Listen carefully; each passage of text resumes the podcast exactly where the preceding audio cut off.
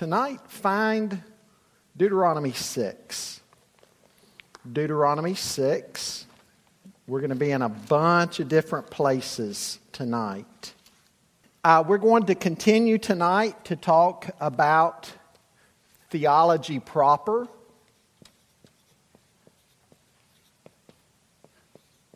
Theology proper is the doctrine of God. Remember what we said about it? Theos, logia, and what did we say those two words put together means? Utterances about God, sayings about God, or utterances about God.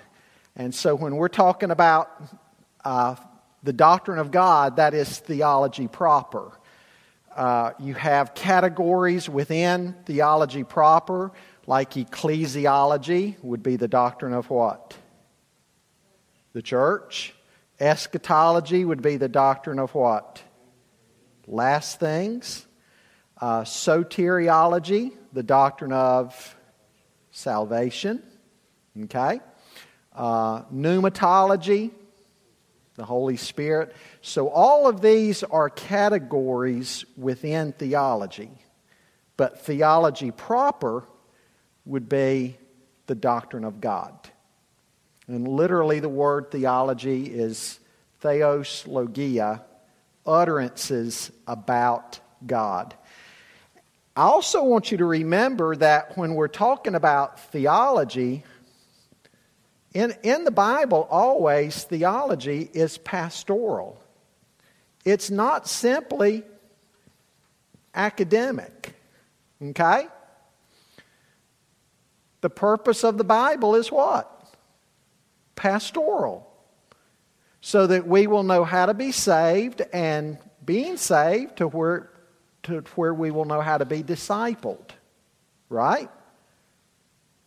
You with me tonight? Are y'all awake tonight? You're not? Okay. You what now? The podium's in the way? Okay. If I move it, I'm, I'll have to curl it this way so this side can see it. Now it's in your way. you want me to stand behind the board? okay. Let's, uh, let's read Deuteronomy 6. We're going to refer to this later. Let's read this and have prayer. Now, this is the commandment, the statutes, and the rules that the Lord your God commanded me to teach you, that you may do them in the land which you're going over to possess it, that you may fear the Lord your God, you and your son and your son's son, by keeping all his statutes and his commandments, which I command you, all the days of your life, and that your days may be long. Hear therefore, O Israel, and be careful to do them, that it may go well with you, and that you may multiply greatly, as the Lord, the God of your fathers, has promised you in a land flowing with milk and honey. Now, what we're about to read here is called the Shema, okay? The Shema. The Jews recite it anytime they are in their worship services. Hear, O Israel, the Lord our God, the Lord is one. You shall love the Lord your God with all your heart, with all your soul, with all your might. And these words that I command you today shall be on your heart. You shall teach them diligently to your children, and shall talk of them when you sit in your house, when you walk by the way, when you lie down, and when you rise. You shall bind them as a sign on your hand, and they shall be as frontlets between your eyes. You shall write them on the doorpost of your house and on your gates. They were to love the Lord their God with all their heart, mind, soul, and strength. Remember when Jesus was asked, What's the greatest commandment? What did he do? He referred to this, didn't he? Matthew 22. And he said, The second is like it love your neighbor as yourself. And he said, All of the law and the prophets really hinge on these two commandments right here love of God and love of your neighbor. Let's get started in prayer. Uh, who would lead us in prayer tonight? Volunteer? Rick?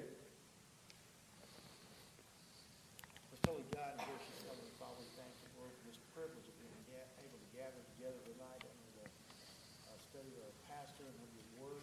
Now uh, you would have him to teach us, Lord. And Father, pray, Lord, we would take these words, uh, this instruction to heart, Lord, and it would uh, change our very lives, Lord, and we would be obedient to it. And Father, we thank you for those in attendance, and we pray for those that didn't make it here. Crossroads for Christ. Amen. We're going to do some review and catch up and then move along quickly. I'm not sure what kind of discussion y'all might have had last week, but from two weeks ago, remember how, uh, how we said that the late A.W. Tozer once said, What we believe about God is the most important thing about us. What we believe about God is the most important thing about us. J.I. Packer in his classic book, Knowing God, said, I believe that the proper study of God's elect is God. The proper study of a Christian is the Godhead. The highest science, the loftiest speculation, the mightiest philosophy which can ever engage the attention of a child of God is the name, the nature, the person, the work, the doings, and the existence of the great God whom he calls his Father.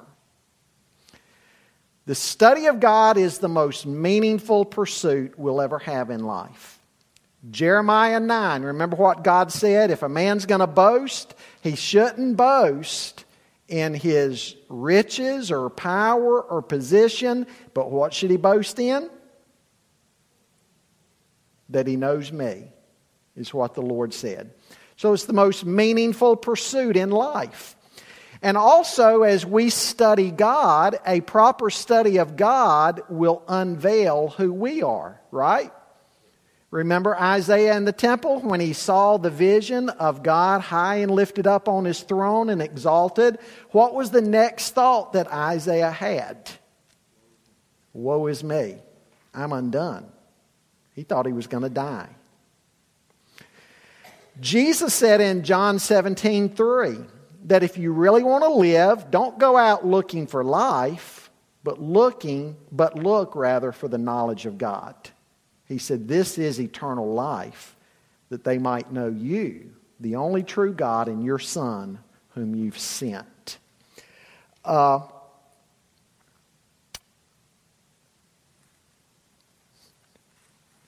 do y'all rem- you remember some of this from the other week, right? Yes? Yes? Okay. It would scare me if you said no. What did we say first? God exists, right? Scripture assumes God exists. The first verse in the Bible is matter of fact. Genesis doesn't try to give us an apologetic, a defense for the existence of God. It simply proclaims his existence. And then we saw under general revelation or natural revelation out of Romans chapter 1 that we're told there that all persons everywhere know that there is a God. Paul says in Romans 1, God has, God has written it in every heart that we know there's a God. In fact, he says to the point that all men are without excuse. I like what one theologian said God doesn't believe in atheists. That's true, isn't it? Because God knows He's put a knowledge of Himself on the heart. And according to Paul in Romans chapter 1, what does a person have to do? They have to stomp down that truth, they have to suppress it, they have to deny it. But God's put it there. Uh, Psalm 14:1 says, "The fool says in his heart there is no God." And then uh, also we said when we when we talk about this God, what were the two words that I gave you to describe God? Transcendent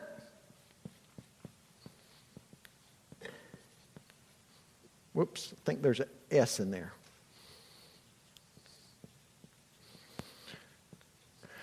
Which means what? He's above us, high and lifted up and exalted. And then what's the other word? immanent. He's near. And we mentioned that you've got to keep those two in balance, right? You can't just concentrate on one to the exclusion of the other because if you do, you're going to have a, a skewed view of God. We could go all through different, I've got verses written here. I won't take time to go through them, but we could go through all kinds of different verses in the Bible that talk about the transcendence and the immanence of God. Some verses that talk about one or the other. Isaiah 57 15, Isaiah 57 15, that talks about both in that one, in that one verse. Then we also said that. Uh,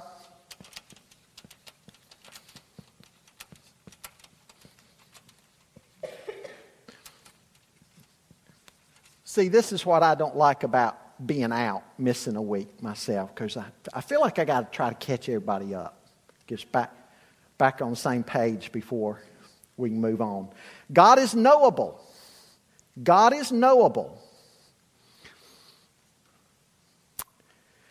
God has revealed himself through general revelation and special revelation. Special revelation being His written word and His living word. God is knowable. And we need to know God as He has revealed Himself in His Word, because if we don't know God as He has revealed Himself in His Word, we're going to inevitably come up with a distorted view of God, which will be nothing more than idolatry. And so we need to allow the Scripture itself to define what we believe about God. But He is knowable. Uh, John Calvin said that God has to condescend to us, though, in baby talk. That's true, isn't it? He's an infinite God. We're finite. His communication has to be like baby talk. Uh, we said that in God's Word, as He reveals Himself, that the revelation that we find in His Word is progressive. And I do not mean that word the way it's used in politics today to describe those on the left. That's not what I'm talking about. To say revelation is progressive, what do we mean by that?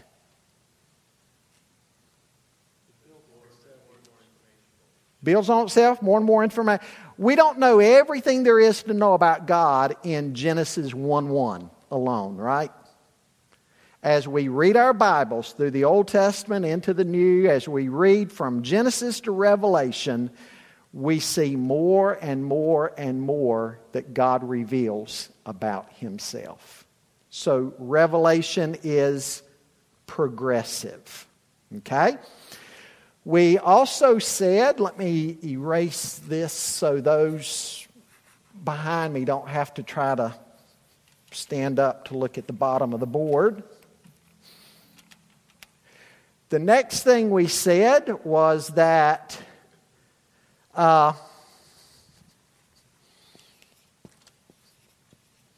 not to be contradictory to myself, what I just said, that God is knowable, but we're going to say that God is incomprehensible. What do we mean by that? We will never fully know God because, again, He's infinite, we're finite. Doesn't mean that God is unknowable because we see in His Word that He is, but it just means we will never fully know God. We will never know God exhaustively. In fact, the incomprehensibility of God means that we will never even know a single thing about God exhaustively we will never even know a single thing about God exhaustively. Do you think we're going to know God exhaustively in heaven? No. No.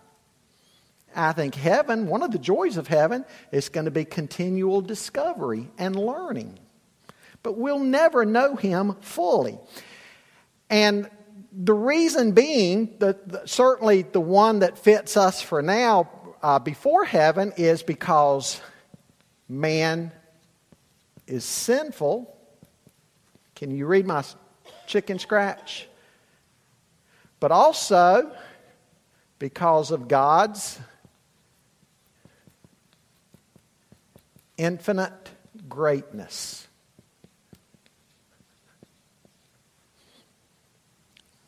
Man's sinfulness and God's infinite gratefulness. But while it's true that God is incomprehensible, the believer should constantly be growing in their knowledge of God. As Paul prayed for the Colossians, that great prayer, intercessory prayer in Colossians 1 9 and following, one of the things Paul prayed for in behalf of the Colossians was that they would be increasing in their knowledge of God. And then in 2 Peter 3:18, Peter closes out that letter by saying, "But grow in the grace and knowledge of the Lord." And so one of the joys of the, of the Christian's life ought to be this lifelong adventure of knowing God that even extends into heaven. Okay, uh, let's move on to talk next. I realize I'm still getting us caught up. Batten down the hatches, though. We're, we're going to cover a lot of stuff fast tonight, okay? I want us to talk about the character of God.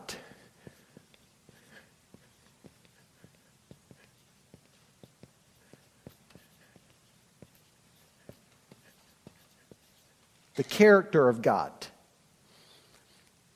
We cannot say everything that the Bible says about God at once. We need some way to, to categorize and characterize what the Scripture says about God. And, and theologians have, have done this in different ways, but they talk about, Charles Ryrie, for instance, talks about the different ways that men have categorized the perfections of God, the attributes of God. He, he talks on page 40, if you have this, theo- this is a very basic one, Basic Theology by Charles Ryrie. Uh, some classify the attributes of God or the perfections of God, calling them uh, natural and moral attributes. Some refer to them as absolute and relative attributes. Uh, my favorite, and, and what we're going to use uh, tonight, would be the communicable and incommunicable.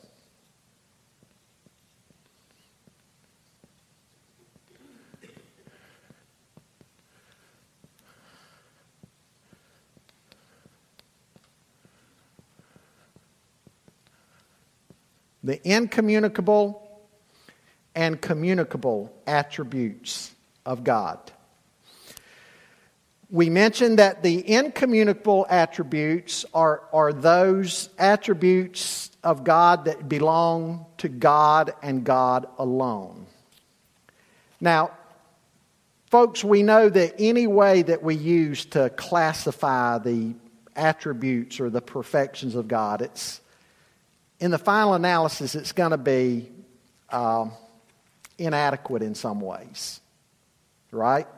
It's not going to be perfect, uh, but I think it does help to do this.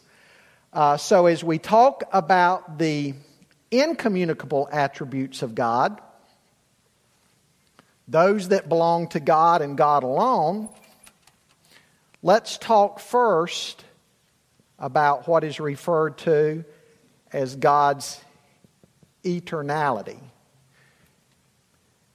Millard Erickson refers to this as God's constancy.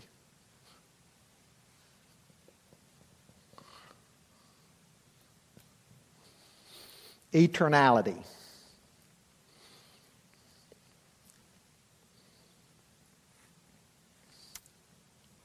No, I'm, I'm, I'm sorry, I messed up.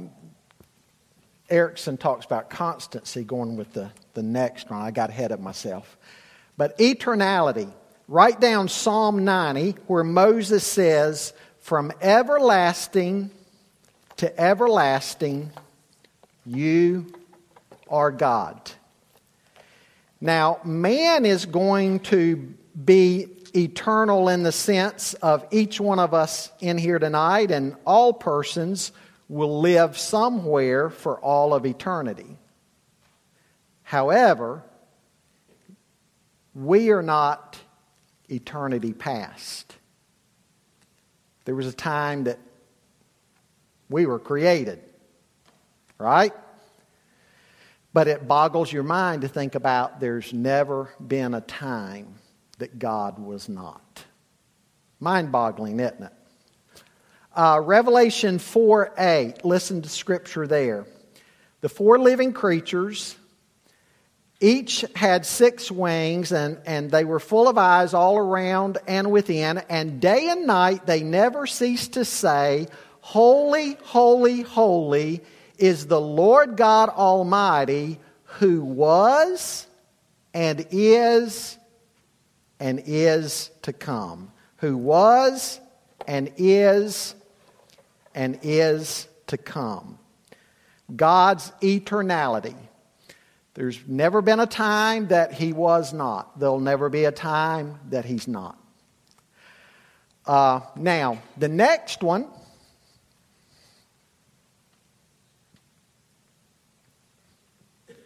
God's immutability. This is what Erickson calls God's constancy. What does immutability refer to? God is unchanging. God is unchanging in his uh, being, in his perfections, and in his purposes. Let me read a few verses to you. Psalm 102.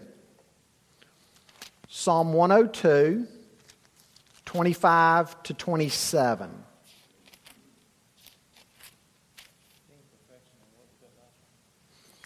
Uh, God's being, perfections, and purposes.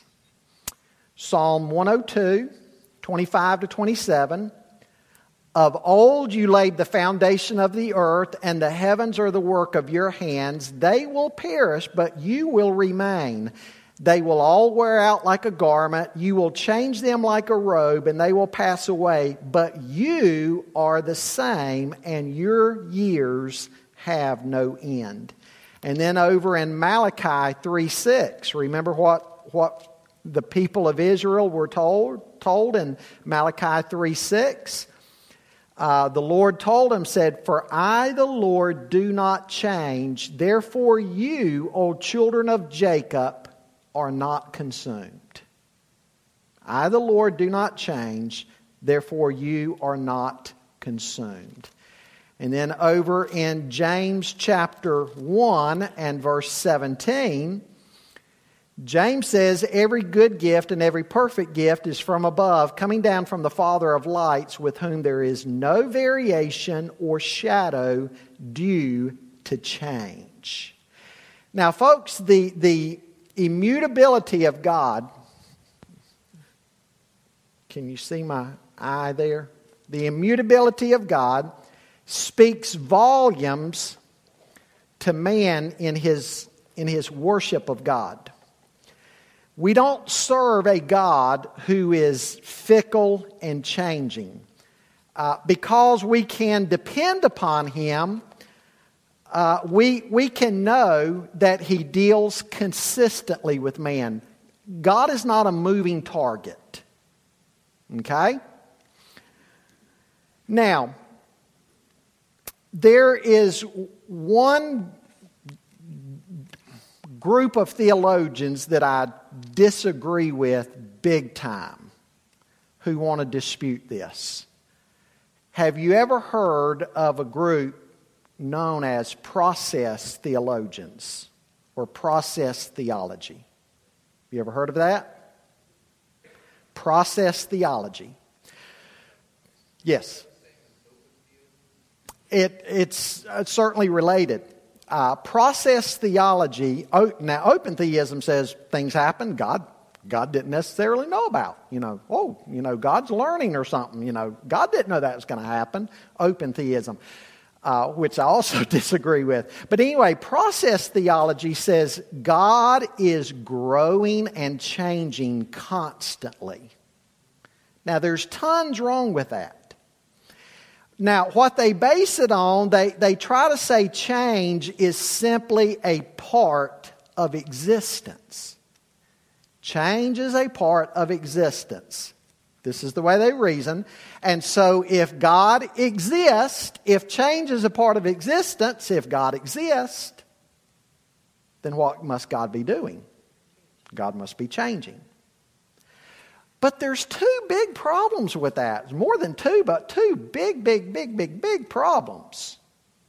Number one, it goes against Scripture.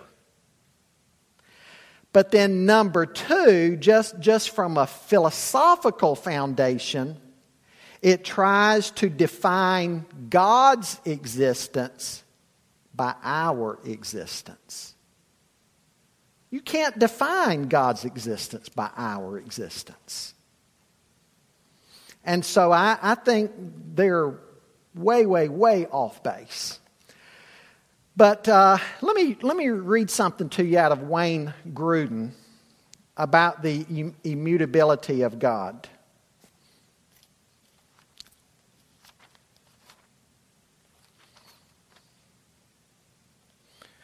This is a long quote, but I think it's worth reading. So bear with me a moment, okay? He talks about the importance of God's immutability. He says, At first, it may not seem very important to us to affirm God's unchangeableness. The idea is so abstract that we may not immediately realize its significance. But if we stop for a moment to imagine what it would be like if God could change, the importance of this doctrine becomes more clear. For example, if God could change, change in his being, perfections, purposes, and promises, then any change would be either for the better or for the worse.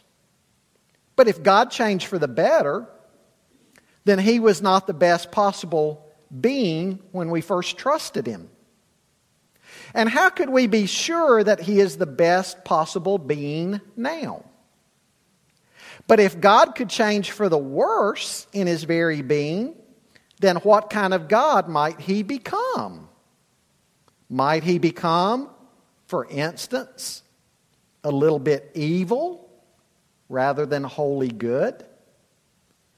And if He could become a little bit evil, then how do we know that he could not change to become largely evil?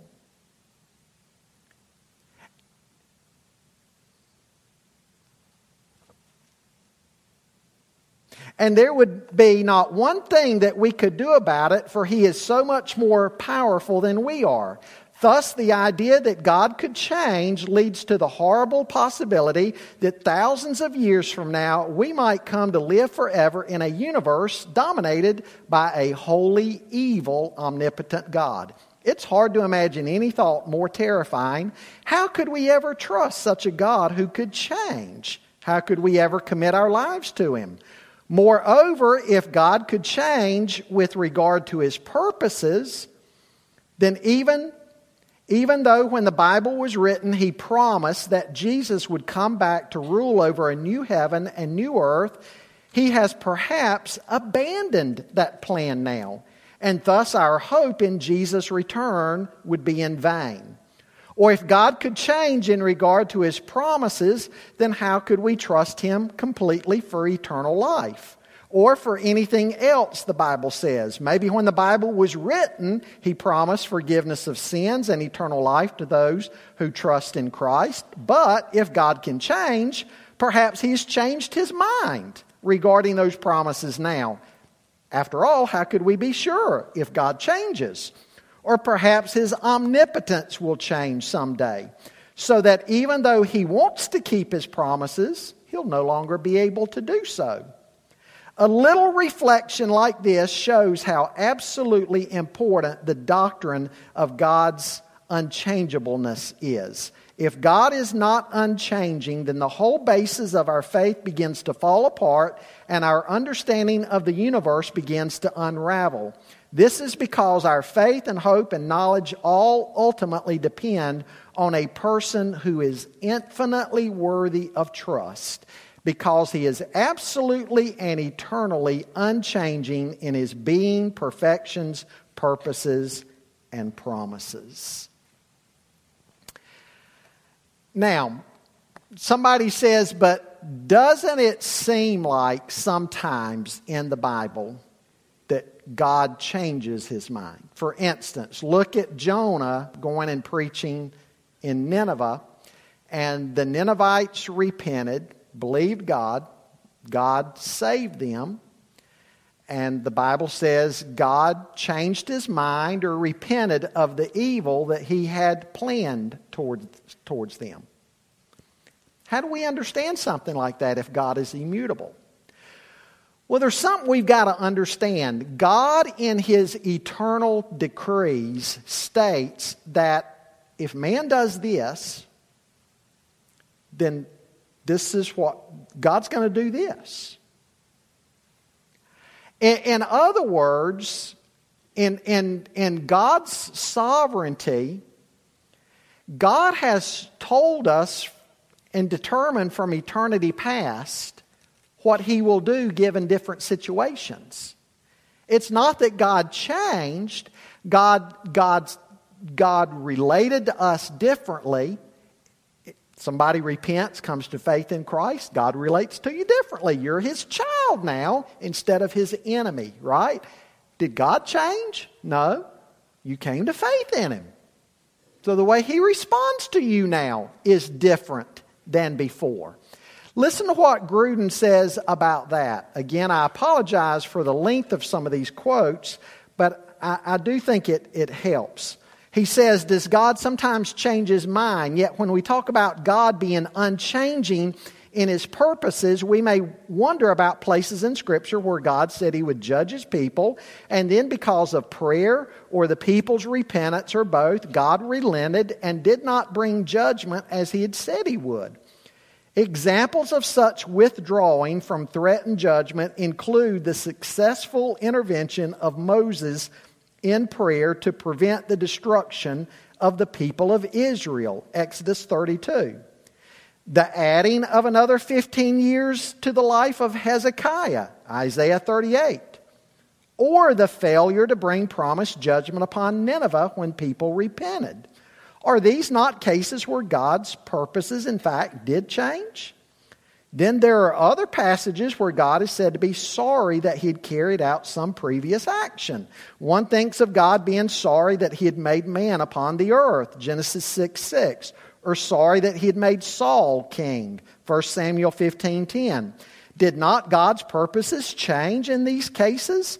These instances should all be understood as true expressions of God's present attitude or intention with respect to the situation as it exists at the moment. If the situation changes, then of course, God's attitude or expression of intention will also change. This is just saying that God responds differently to different situations.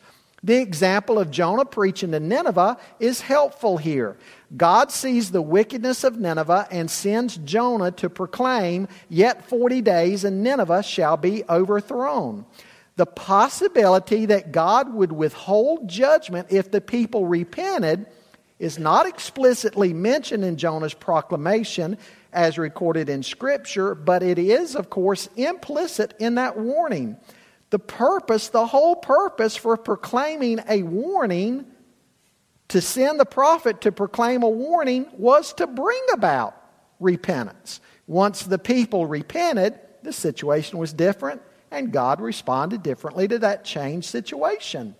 When God saw what they did, how they turned from their evil way, God repented of the evil which He said He would do to them, and He did not do it.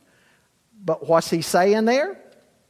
He's saying that was within the scope of God's eternal decree even before they repented, that that was one of the possibilities.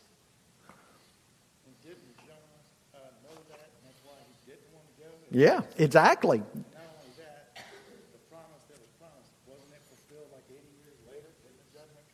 Yes. Yes. But you're, you're right. That was the whole reason Jonah didn't want to go because he knew that God was long suffering and willing to forgive, and he didn't want to see the Ninevites saved. Okay, another, another one of the incommunicable attributes of God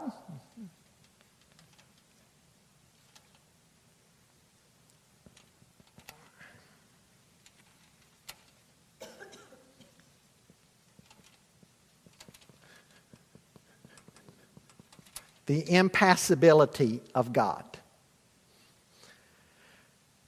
God is without passion. Now, hang on a minute. Just, just hang on. Let me, let me finish.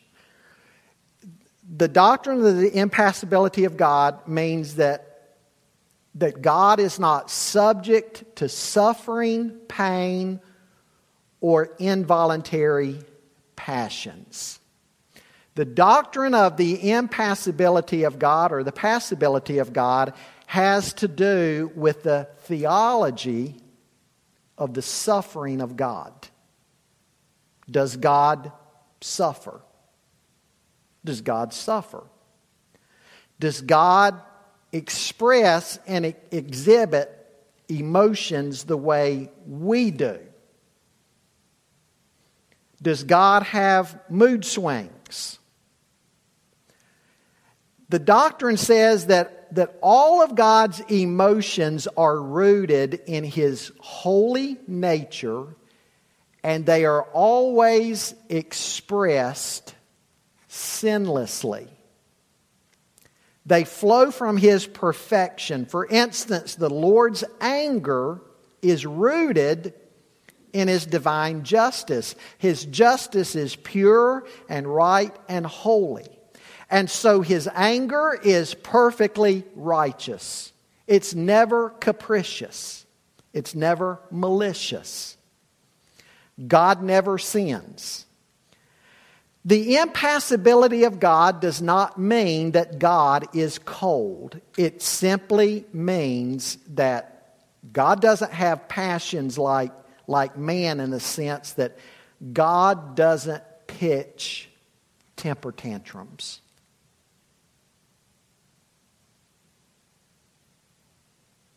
That'd be pretty scary to think about, wouldn't it?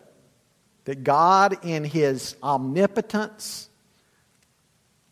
would pitch cosmic temper tantrums. Now, the impassibility of God actually necessarily goes along with God's aseity. Now, hang on, we'll talk about that one in a minute, okay? Talking about God's independence. Because God is independent, man's actions do not put God into a tailspin.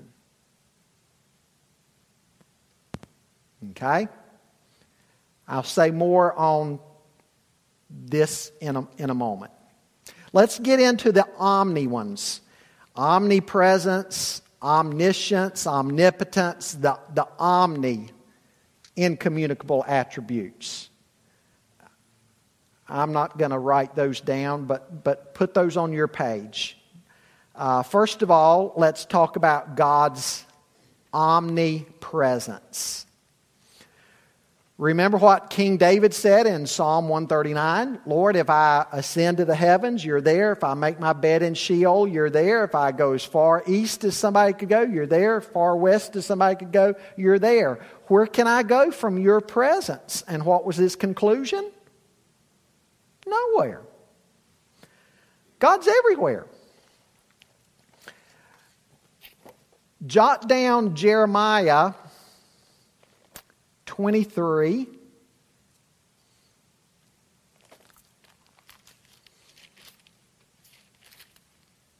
Jeremiah 23, 23, and 24.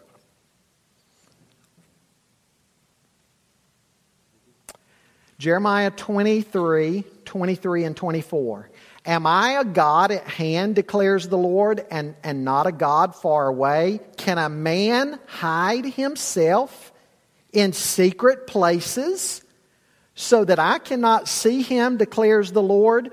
Do I not feel heaven and earth, declares the Lord? And the obvious answer is what? Yes, he feels all of heaven and earth. Heaven, as 1 Kings 8 27 says, heaven and the highest heaven cannot contain him. God's omnipresence. He, he's, he's everywhere. Now, this does not mean that part of God is in one place and part of Him is in another place as Grudem says on this, it seems more appropriate to say that God is present with his whole being in every part of space. And then there's God's omniscience. What's God's omniscience? The fact that He knows everything. In one simple and eternal act, he fully knows himself and all actual and possible things. I want to read a great quote to you. Ryrie quoting um, A.W. Tozer, talking about God's omniscience. He says, God knows instantly and effortlessly all matter and all matters, all mind and every mind, all spirit and all spirits, all being and every being, all creaturehood and all creatures, every plurality and all pluralities, all law and every law, all relations, all causes, all thoughts, all mysteries, all enigmas, all feeling, all desires, every unuttered secret, all thrones and dominions, all personalities, all things visible and invisible in heaven and in earth, motion, space, time, life, death, good, evil, heaven, and hell.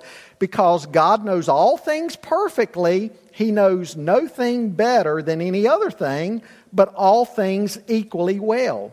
He never discovers anything. He's never surprised, never amazed, never has aha moments. He never wonders about anything, nor, except when drawing men out for their own good, does he seek for information or ask questions. Isn't that great? Uh, Another one of your Baptist theologians from the past, W.T. Conner. Listen to what W.T. W.T. Conner says. But it is necessary in this connection to remember that man's acts are foreknown of God as free, not as determined, and an event may be certain in the divine mind without being necessitated on man's part. In other words, God may foreknow an event as certain and also as coming to pass as a result of man's free choice. Man does not have to do what it is certain that he will do. Right? God's omniscience. Hebrews 4:13 talks about we're all laid bare and naked before the eyes of him with whom we have to do. God doesn't have to learn. God doesn't have to sit at the feet of a teacher. Not only does God know all things, but he always chooses the best possible goals and the best possible means to meet those goals.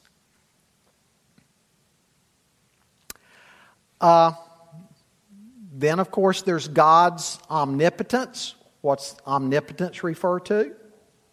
He's all powerful. Genesis 1 1 and following. God created simply by His Word. And do you remember at the promise of, of virgin having a child? Mary said, How can this be? And what did the angel say? With God, all things are possible. Nothing is impossible with God. Uh, also, God's independence. Let's talk about God's independence. I'm, I'm trying to hurry. Uh, God's independence, also called his aseity.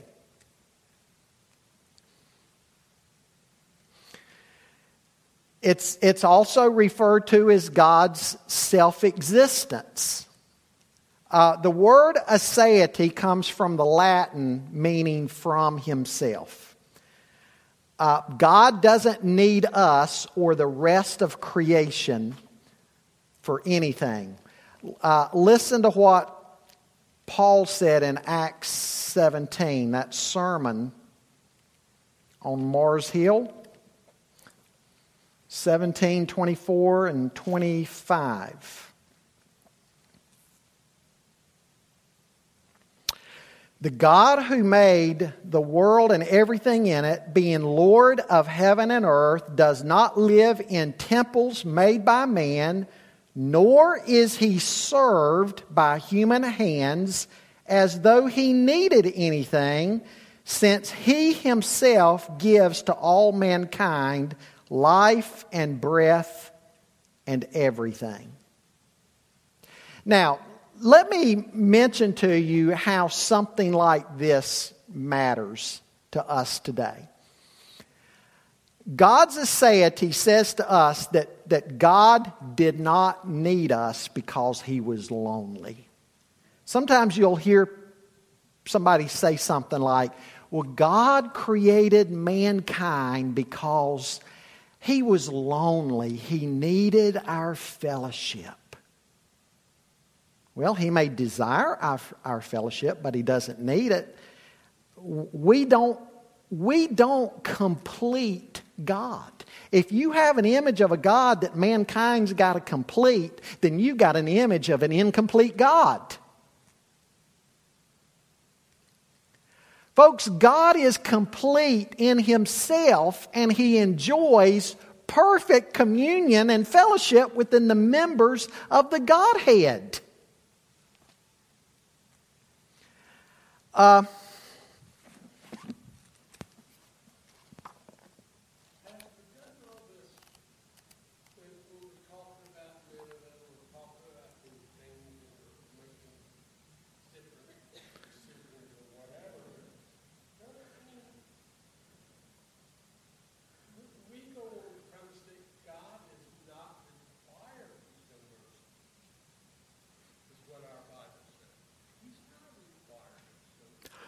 No, God, God would be perfect, perfectly righteous and just to save no one because we've all sinned and come short of the glory of God, and the wages of sin is death.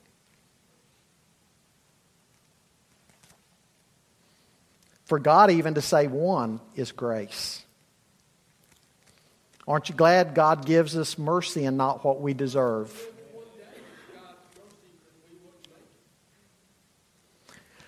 Talking about, uh, talking about God's aseity, listen, listen what James Montgomery Boice says here. Here we run counter to a widespread and popular idea. God cooperates with human beings, each thereby supplying something lacking in the other. It is imagined, for example, that God lacks glory and therefore creates men and women to supply that. He takes care of them as a reward. Or again, it is imagined that God needs love and therefore creates men and women to love Him. Some talk about the creation as if God were lonely and therefore created us to keep Him company. On a practical level, we see the same thing in those who imagine that women and men are necessary to carry out God's work of salvation as witnesses or defenders of the faith, forgetting that Jesus Himself declared God is able from these stones to raise up children to Abraham. I, I can't help but feel a little bit sorry for those who think that we complete God. Because if man completes God, I go back to saying, you have an image of an incomplete God. If an, incom- if, if, an, if an infinite God is incomplete and needs finite man to complete him, then he's not the omnipotent, omniscient, and omnipresent God that the Bible talks about.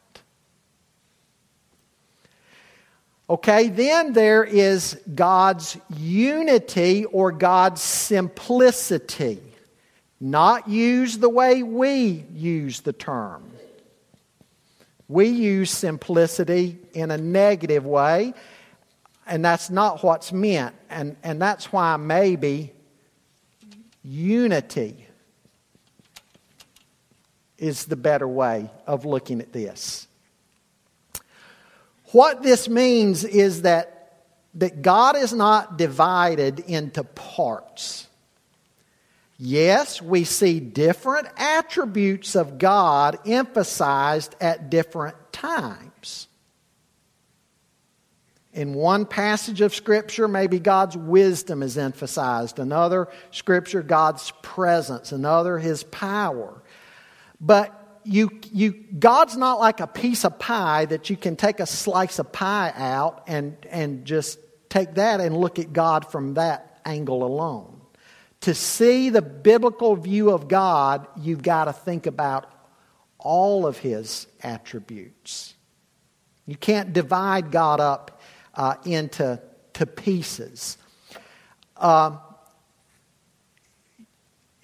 and again, I want to show you how we see people trying to do stuff like this today. You will hear some people talk about, you would think that all that matters to some people is God's love. Oh, God just loves everybody. Everybody God's going to love, and you know, and, and, they and they never they don't talk about God's holiness or His wrath or anything like that. All they talk about the love of God. There, there's some old timey hellfire and brimstone preachers of the past that all they could talk about was what? God's wrath. And that's all they ever preached about. When you do that, you fail to see the complete biblical picture of God. Uh,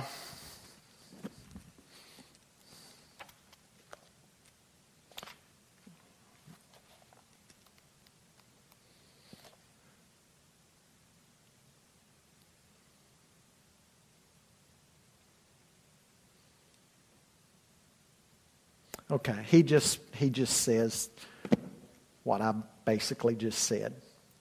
Uh, another one, God is invisible.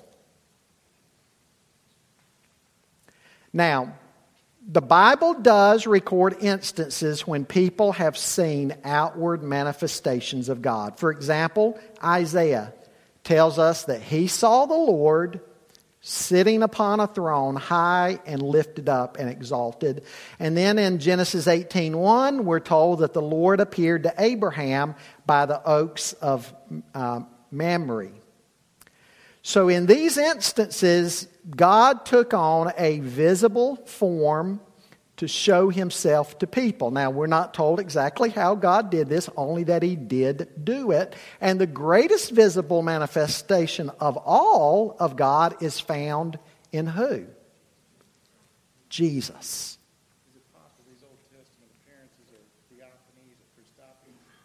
Yes. Yes. Uh,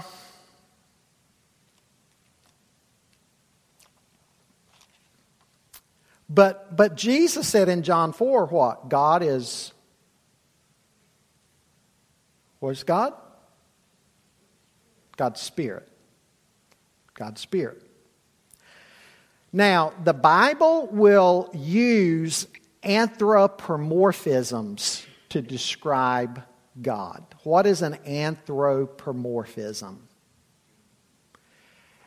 a human characteristic to describe God. So the Bible will speak of God's heart, it'll speak of his mouth, his arm, his finger, his eyes, his ears, his hands, his feet, his face, his countenance. So, yes, the Bible uses anthropomorphisms to describe God. And, and, and yet, again, Jesus said, God is spirit. Uh, now, let's, uh, I wonder if we have to, we haven't gotten to the communicable attributes of God yet, and we haven't gotten to talking about the Trinity. See, you didn't know what you were in store for tonight, right? I guess we probably ought to hold those discussions to, to next week since it's almost 10 after. But anyway, we're going to, in the communicable attributes of God, we're going to talk about things such as God's love, God's holiness, God's mercy. Now, why are those things called communicable attributes? He shares them with us. He expects us to have those attributes in us. Uh, 1 Peter 1.16 says what? God is holy. And so what's it say about us? You're to be holy, for the Lord your God is holy. 1 John 4 says that God is love, and so in the Bible we see that Christians are to love, that we're even to love our enemies. That God is merciful. So in the Beatitudes, what's Jesus say? Blessed are the merciful. Communicable attributes. You're not omnipotent. I'm not omnipotent. We're not omnipresent. We're, we're not those omnis. We're not these. Inco- we're not self-existent. But we are to express the communicable attributes of God. So we want to talk about that some next week. Also, uh, we're going to talk about if you're studying what the Bible says about God, what's another key area, another key, key, key, key area you've got to, you've got to look at? If the names of God, the names of God reveal volumes about who he is and what he's like. So we're going to talk some about that. Okay? The names of God, the communicable attributes, and also we're going to talk about the Trinity. So we've still got a long ways to go under the doctrine of God. We hadn't even gotten to man yet, or salvation, or the church, or any of that yet, so stay tuned. Questions, comments? I went fast, didn't I? I decided tonight the video, we could probably cover more tonight without it.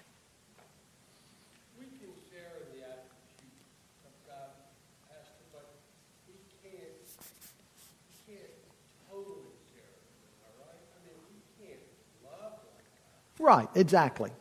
Oh, yeah, it, exactly. Even the attributes of God, the communicable attributes of God, uh, we will not exhibit those perfectly the way God does.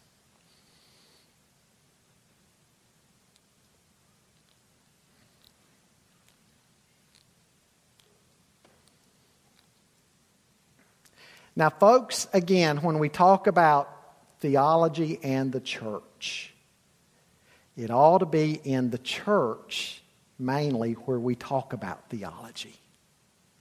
Not in the classroom, in the church. Because what are we to do in the church? We talk about God. Right? It's, it's sad a couple of hundred years ago how theology got pushed out of the church and put in the classroom. And it was not so. For hundreds and hundreds and hundreds and hundreds of years in the church, theology was at home in the church to where church fathers and church leaders were also your main theologians of the day. The greatest thing that a believer can talk about is God. And that's all theology is. Theology is utterances about God.